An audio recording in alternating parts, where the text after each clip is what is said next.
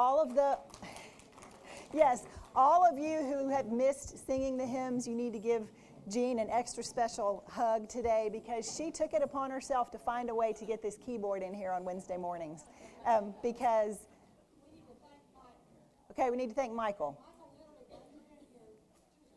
Okay, all right. So, as you will see, we'll have more hymns back in the rotation. Um, so, a couple of announcements. Uh, small group fellowship is next week. You'll be hearing about that from your leaders. Um, and then the following week is the Ash Wednesday service uh, at noon. It's really nice if you if you have the opportunity to stay and go as a small group. Um, just a little bit of extra time together, um, and you can come over here afterwards for a light lunch. And then if you haven't looked uh, on the website, on the Covenant website, go ahead and look at it for this lecture with Peter Enns. This is really kind of a big deal that we're bringing these um, people in to speak. So give that um, um, a minute or two to think about. And we have a story this morning. Barbara Worley is going to come up here.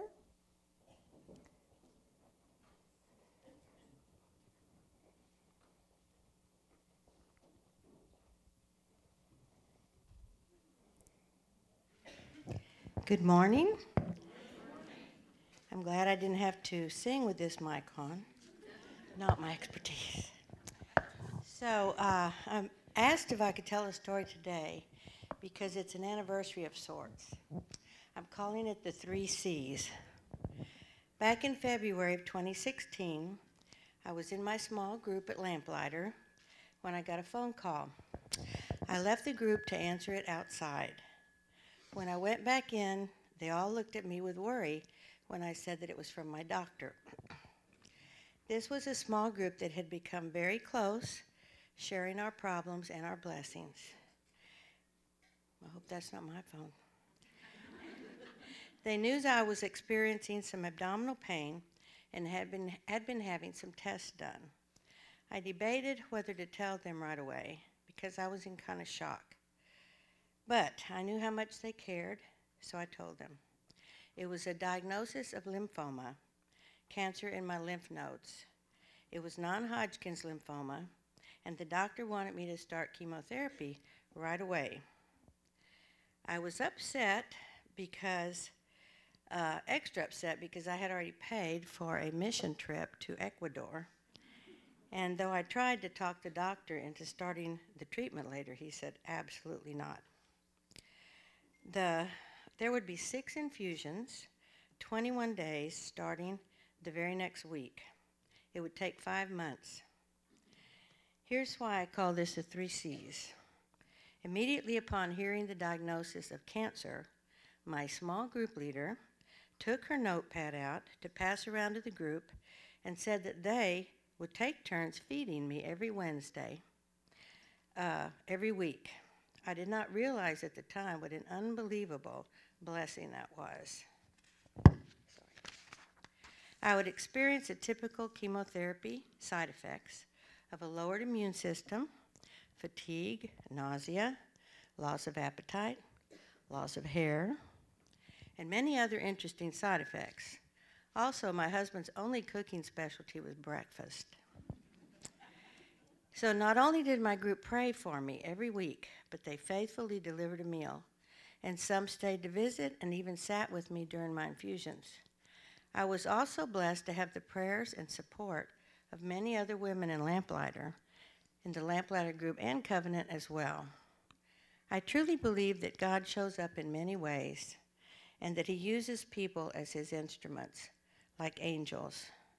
God put these women in my life to help me get through this ordeal, no matter what the outcome would be. Some people I had s- said I had such a good attitude, and I said, How could I not? with all the love and support I receive from this community of faith. I realized early on that I was not in control of my treatment and that only God knew what would happen. But what my community gave me was courage the courage to get through whatever would happen and show me that with faith, God was on my side. It's now four years later, and I am in NEDA, N E D A, which means no evidence of disease activity. I thank God for his unspeakable gifts and for the community of faith that he gave me and that he continues to be with me always. And if you're trying to figure out what the three C's are cancer, community, and courage.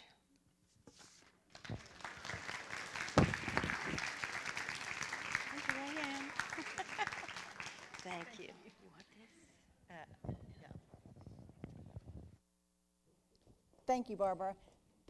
She sent me this picture to put up, and I was just like, I can't believe how beautiful she looks with no hair.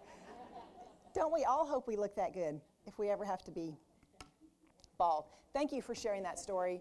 There is, um, I think that's something that we don't often acknowledge is what a community we have in this room. Um, and just look today, even on a day when we really didn't expect a lot of people because the weather was so bad, it just shows how strong this community is. So let's open with a word of prayer. Here we are, Father, ready to hear what it is that you want us to learn about you and your holiness.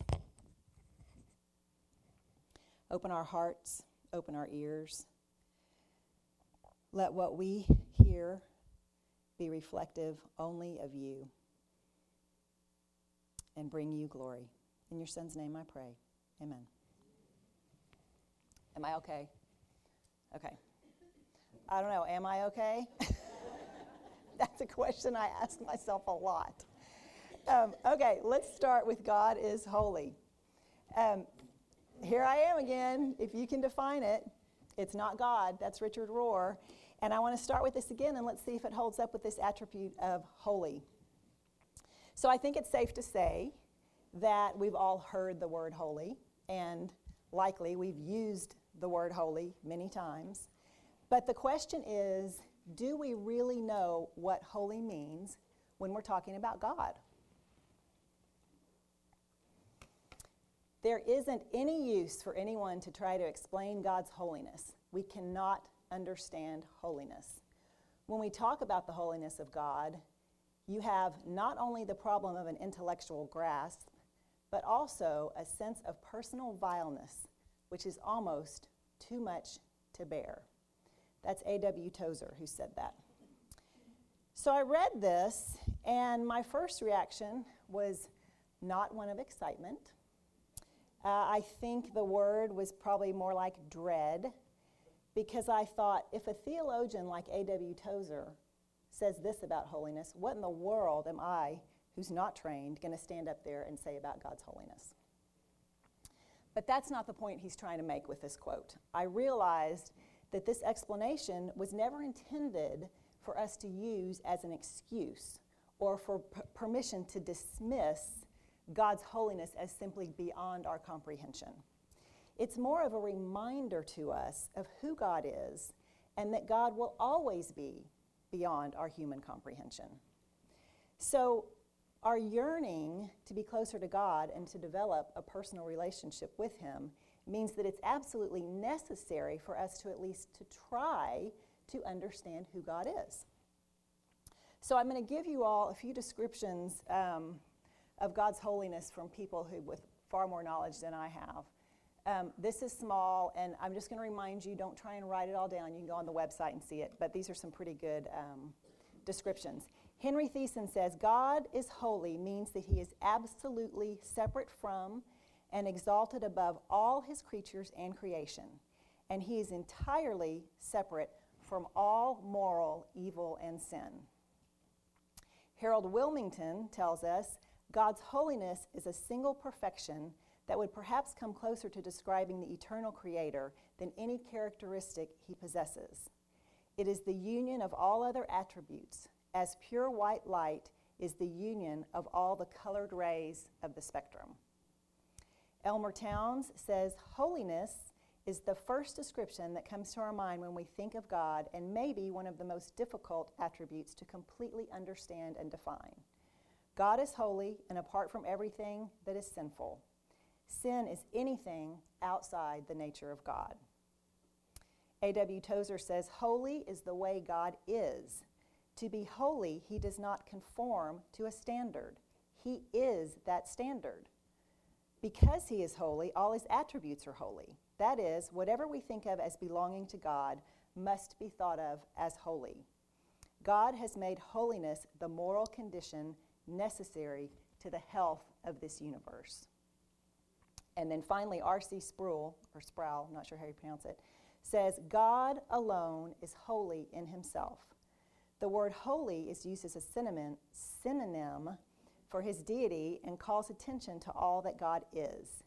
It reminds us that his love is holy love, his justice is holy justice, his mercy is holy mercy, his knowledge is holy knowledge, and his spirit is Holy Spirit. So, what we need to understand from all this is that God is separate, He's set apart, and He's unlike any other. He's cut off from everything that is sinful and evil. God will not and cannot tolerate sin. Because God is holy, there is no trace of evil in his character. So I want to look at what the scripture says because God defines himself better than we ever can in his own words.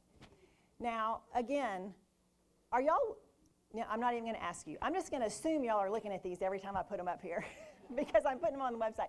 I just think it's kind of nice to have something to go to for a quick reference. Um, so these are just these are just a couple. I mean, the holiness is, is throughout the whole Bible. So the first thing we want to see is that God is sinless. In 1 John 1:15, we are told, "This is the message we have heard from him and declare to you. God is light; in him there is no darkness at all." Next, we'll say God alone is holy. Isaiah 57:15 says, "For this is what the high and lofty one says, he who lives forever, whose name is holy." And then Revelation 15:4 says, "Who will not fear you, O Lord, and bring glory to your name? For you alone are holy. All nations will come and worship before you. Your righteous acts have been revealed." And then we see in scripture that even the demons recognize his holiness. In Mark chapter 1 verse 24 it says, "What do you want with us, Jesus of Nazareth? Have you come to destroy us?" I know who you are, the Holy One of God. We need to recognize and acknowledge that God is separate from humanity. I mean, that sounds obvious, but He's separate with us in several ways. He's separate from us spatially. He's in heaven while we're here on earth, but His nature and His character is also separate from us. He is perfect and we are imperfect. God is unique in His holiness, and no one is like God. 1 Samuel 2 2 says, There is no one holy like the Lord. There is no one besides you. There is no rock like our God. And Psalm 5 4 says, You are not a God who takes pleasure in evil. With you, the wicked cannot dwell. Because God is holy, God is unable to look at sin. Isaiah 59 2 says, But your iniquities have made a separation between you and your God, and your sins have hidden his face from you so that he does not hear. And Psalm 66 18 says, If I regard wickedness in my heart, the Lord will not hear. God's holiness demands that sinners are separated from him because he cannot tolerate evil in his presence. So, in the opening hymn this morning, Holy, Holy, Holy, um, that phrase, the actual phrase, Holy, Holy, Holy, is used two times in Scripture in Isaiah 6 3 and in Revelations 4 8. And the truth that God is holy, holy, holy reflects his eternal nature. God is everlasting, he's unchanging, he's good all the time. It proves his divine perfection in the Trinity. Per- his perfection is revealed as the Father, as Jesus Christ, his Son, and as the Holy Spirit, all who share these divine attributes and supreme holiness. God is perfect in all of his ways in eternity, past, present, and future. So, are you beginning to get the picture of what holiness is? So, it, it occurred to me that when you really pay attention to God's holiness, it has some frightening and dangerous undertones to it. And I think we've lost that in in our society. I think we've become desensitized to it. If you notice in that first scripture that we have today, that when God shows himself, um, Isaiah became, he became aware of his personal depravity. We, there's always fear and trembling when God shows himself. Because the truth is that God's holiness is so overwhelming that it can actually be dangerous for us to approach. And that's scriptural. Remember when Moses sees the burning bush and God commands him to take off his sandals because he is on holy ground.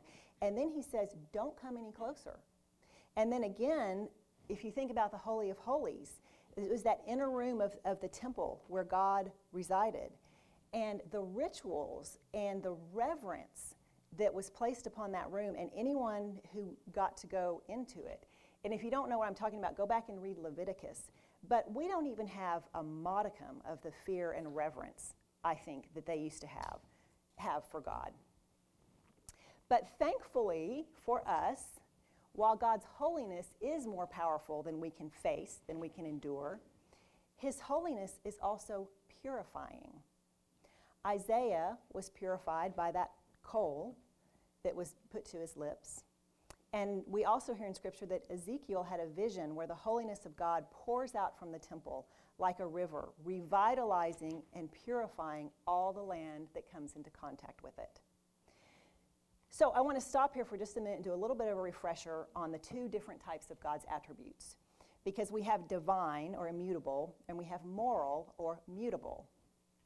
The divine attributes are the characteristics that are unique to God, that we will never have, we never can have. That is, those are the ones like He's infinite, He's omnipotent, he's, he's omnipresent, He's eternal. The moral attributes, or the mutable ones, are the ones like good, loving, just, and today's holy. Now, what you need to understand is God is the only one who's perfect in any of these attributes. But these are attributes that he calls us to emulate him in.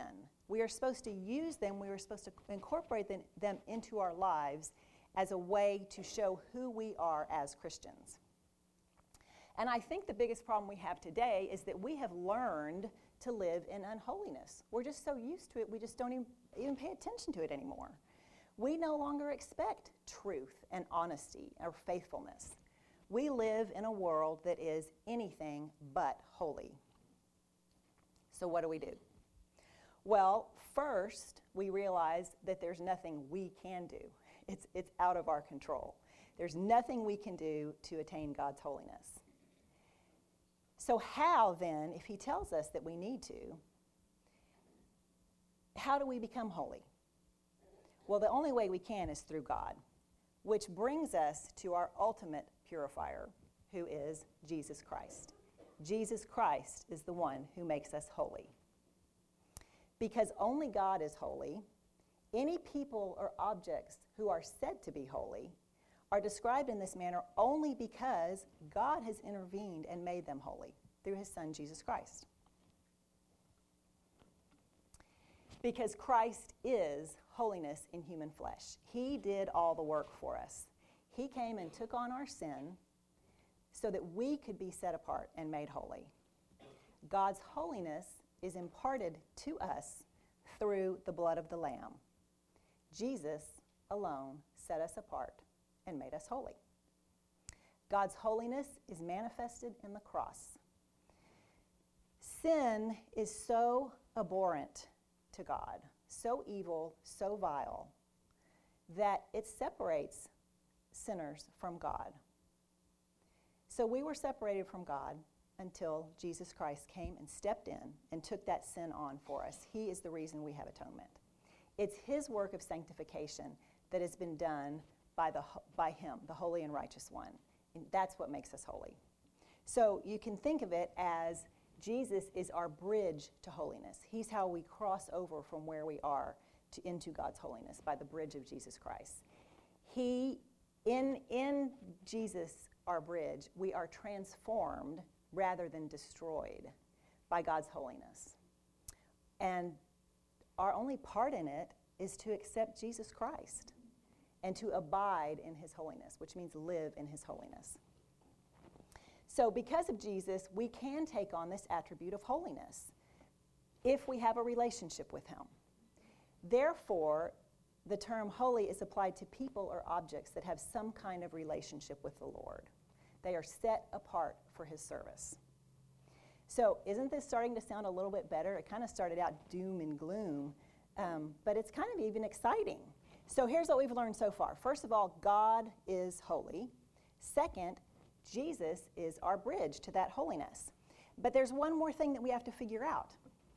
Even though we did nothing to earn our holiness beyond accepting Christ as our Savior, we do have some responsibility to live in that holiness. Remember, this is one of the attributes that God says, yes, this is, this is how I want you to be. But how do we know what that means to live in holiness? How can we live in something that is defined as impossible for us to understand? Well, the answer is the Holy Spirit. The Holy Spirit is the only one who can give us the knowledge of what is holy. God reveals himself through the scriptures, and the Holy Spirit illuminates it for us. The Holy Spirit tells us what it means. So let's look through a little bit through scripture and see how holiness changes us. The holiness of God causes believers to be sensitive to our own sinful ways. Once we are holy, we can't ignore our sin any longer. The Holy Spirit will convict us of our sin, and we must confess it to move forward. And we see that in Luke 5 8. When Simon Peter saw this, he fell at Jesus' knees and said, Go away from me, Lord. I am a sinful man. Being made holy means we have a standard to live by. We should live in a holy manner because God is holy and he tells us to be holy. Leviticus 19:2 says, "You shall be holy, for I, the Lord your God, am holy." In 1 John 1 7, John wrote, But if we walk in the light, as he is in the light, we have fellowship with one another, and the blood of Jesus, his son, purifies us from all sin. And then in 1 Peter 1 5, but just as he who called you is holy, so be holy in all you do. As believers, we acknowledge God's holiness in our worship and praise. Once we start to grasp the holiness of God, there is nothing less than worship and praise that we can offer. We should be like the angels who cannot stop singing once we realize what holiness means. We go back to Revelations 4 8. Each of the four living creatures had six wings and was covered with eyes all around, even under his wings. Day and night, they never stop saying, Holy, holy, holy is the Lord God Almighty, who was and is and is to come. As believers, we are to worship God in holiness. No one is holy like God, therefore, He alone is worthy of our worship. From Psalm 29 2 Give unto the Lord the glory due His name, worship the Lord in the beauty of His holiness. And then Romans 12 1 Therefore, I urge you, brothers and sisters, in view of God's mercy, to offer your bodies as a living sacrifice, holy and pleasing to God. This is your true and proper worship. So the Holy Spirit is the way we find out what holiness is. And, you know, this is new for me. For those of you all who have been in Lamplighters for a while, I'm not usually the person who has all the slides. And I don't usually refer a ton to Scripture like I have this year. But what we keep learning about all these attributes is they are God's, and, God, and, and, and we really can't define them except through the Holy Spirit. And where is the Holy Spirit? The Holy Spirit, the Holy Spirit is who intercedes with us when we are in Scripture to tell us what God is saying to us. So that's the that's the key is is to be open to the Holy Spirit. So now this brings me to the part that every time I get up here is my most challenging task. Because this is the part that says, what am I supposed to learn from this lesson? How am I supposed to make this attribute of God's holiness become part of my everyday life? Well, last Thursday, in my early morning quiet time, the Holy Spirit put a particular scripture on my heart. And I didn't know why it was important, but I wrote it down. Well, later that day was when I sat down to start working on this lecture, and that scripture came back to me. And that scripture is from 1 Corinthians chapter 3 verses 16 and 17. And it says, "Don't you know that you yourselves are God's temple and that God's spirit dwells in your midst? If anyone destroys God's temple, God will destroy that person.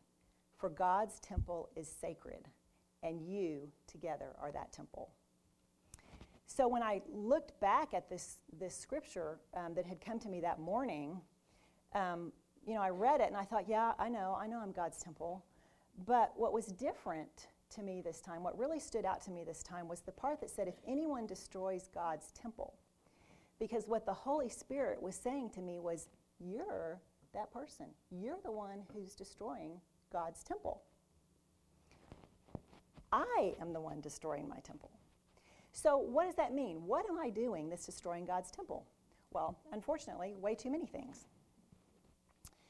I will admit that far too often I succumb to this the ways of this unholy world. I just don't even think about it. I've become immune to it. I don't hold myself to that higher holy standard that God is calling me to hold myself to. So, what are some examples? What am I talking about? Well, you know, we all talked, y'all listened to me talk about my lying a couple of weeks ago. That's a good one. Um,